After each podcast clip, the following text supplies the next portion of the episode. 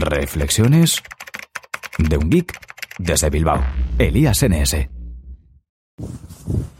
Bienvenidos a todos a Reflexiones de un geek desde Bilbao.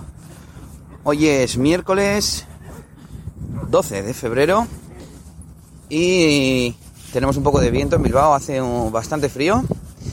Espero que no se note demasiado el viento y hoy vengo con un RGB Express, un poco de, de desahogo iba a decir, bueno, de, de pataleta o de no sé cómo decirlo. Eh, tiene que ver con los ebooks y los e-readers. Vamos a ver, quiero aclarar mi opinión respecto a estas dos palabras para designar a los libros electrónicos.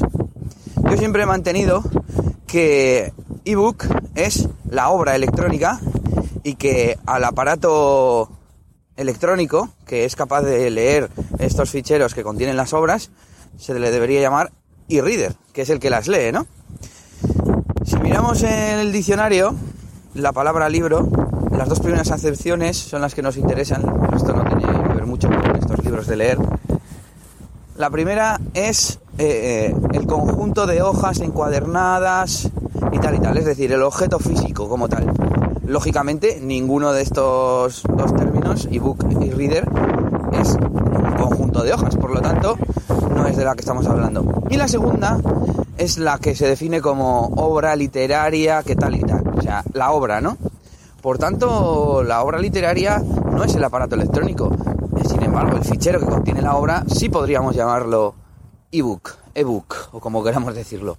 Por tanto, el aparato electrónico no puede llamarse ebook, tiene que llamarse de otra forma.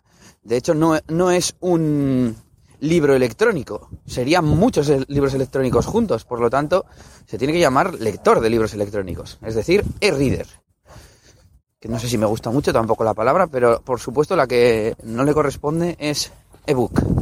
¿Tú qué opinas, Nelly? Nelly pasa esta mañana de colaborar en el podcast de Reflexiones de un Geek desde Bilbao. Tengo alguna cosa más por ahí apuntada para hablaros respecto al lenguaje que yo soy muy, podríamos decir tiquismiquis, podríamos decir sabiondo, podríamos decir, no sé cómo decirlo, que me gusta hablar bien y el lenguaje y demás. Así que espero que no digáis aiga, que no digáis ay con H y para decir un lugar y esas cosas. Bueno, otra palabra que la gente suele, digamos, decir mal es ROM. Vamos a ver, ROM viene del inglés Read Only Memory, en principio, luego no sé si para las ROMs de Android viene del mismo significado, pero al fin y al cabo solo lleva una O. Y por tanto no hay que decir room, hay que decir ROM.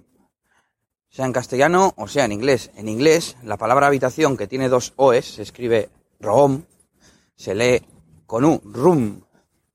Pero eso es habitación y lleva dos OEs.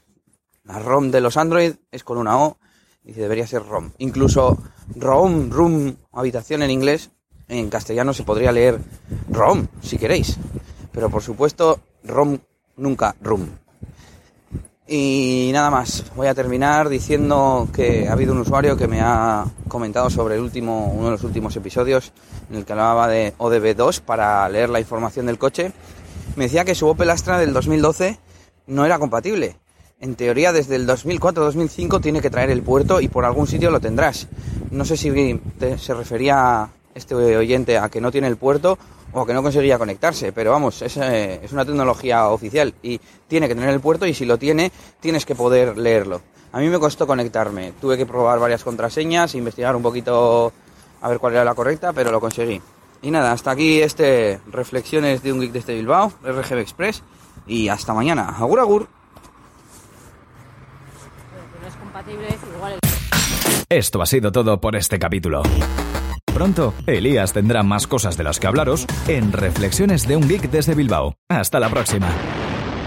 Y recuerda que puedes buscar a Elías Gómez en Google Plus o en Twitter, arroba ElíasNS.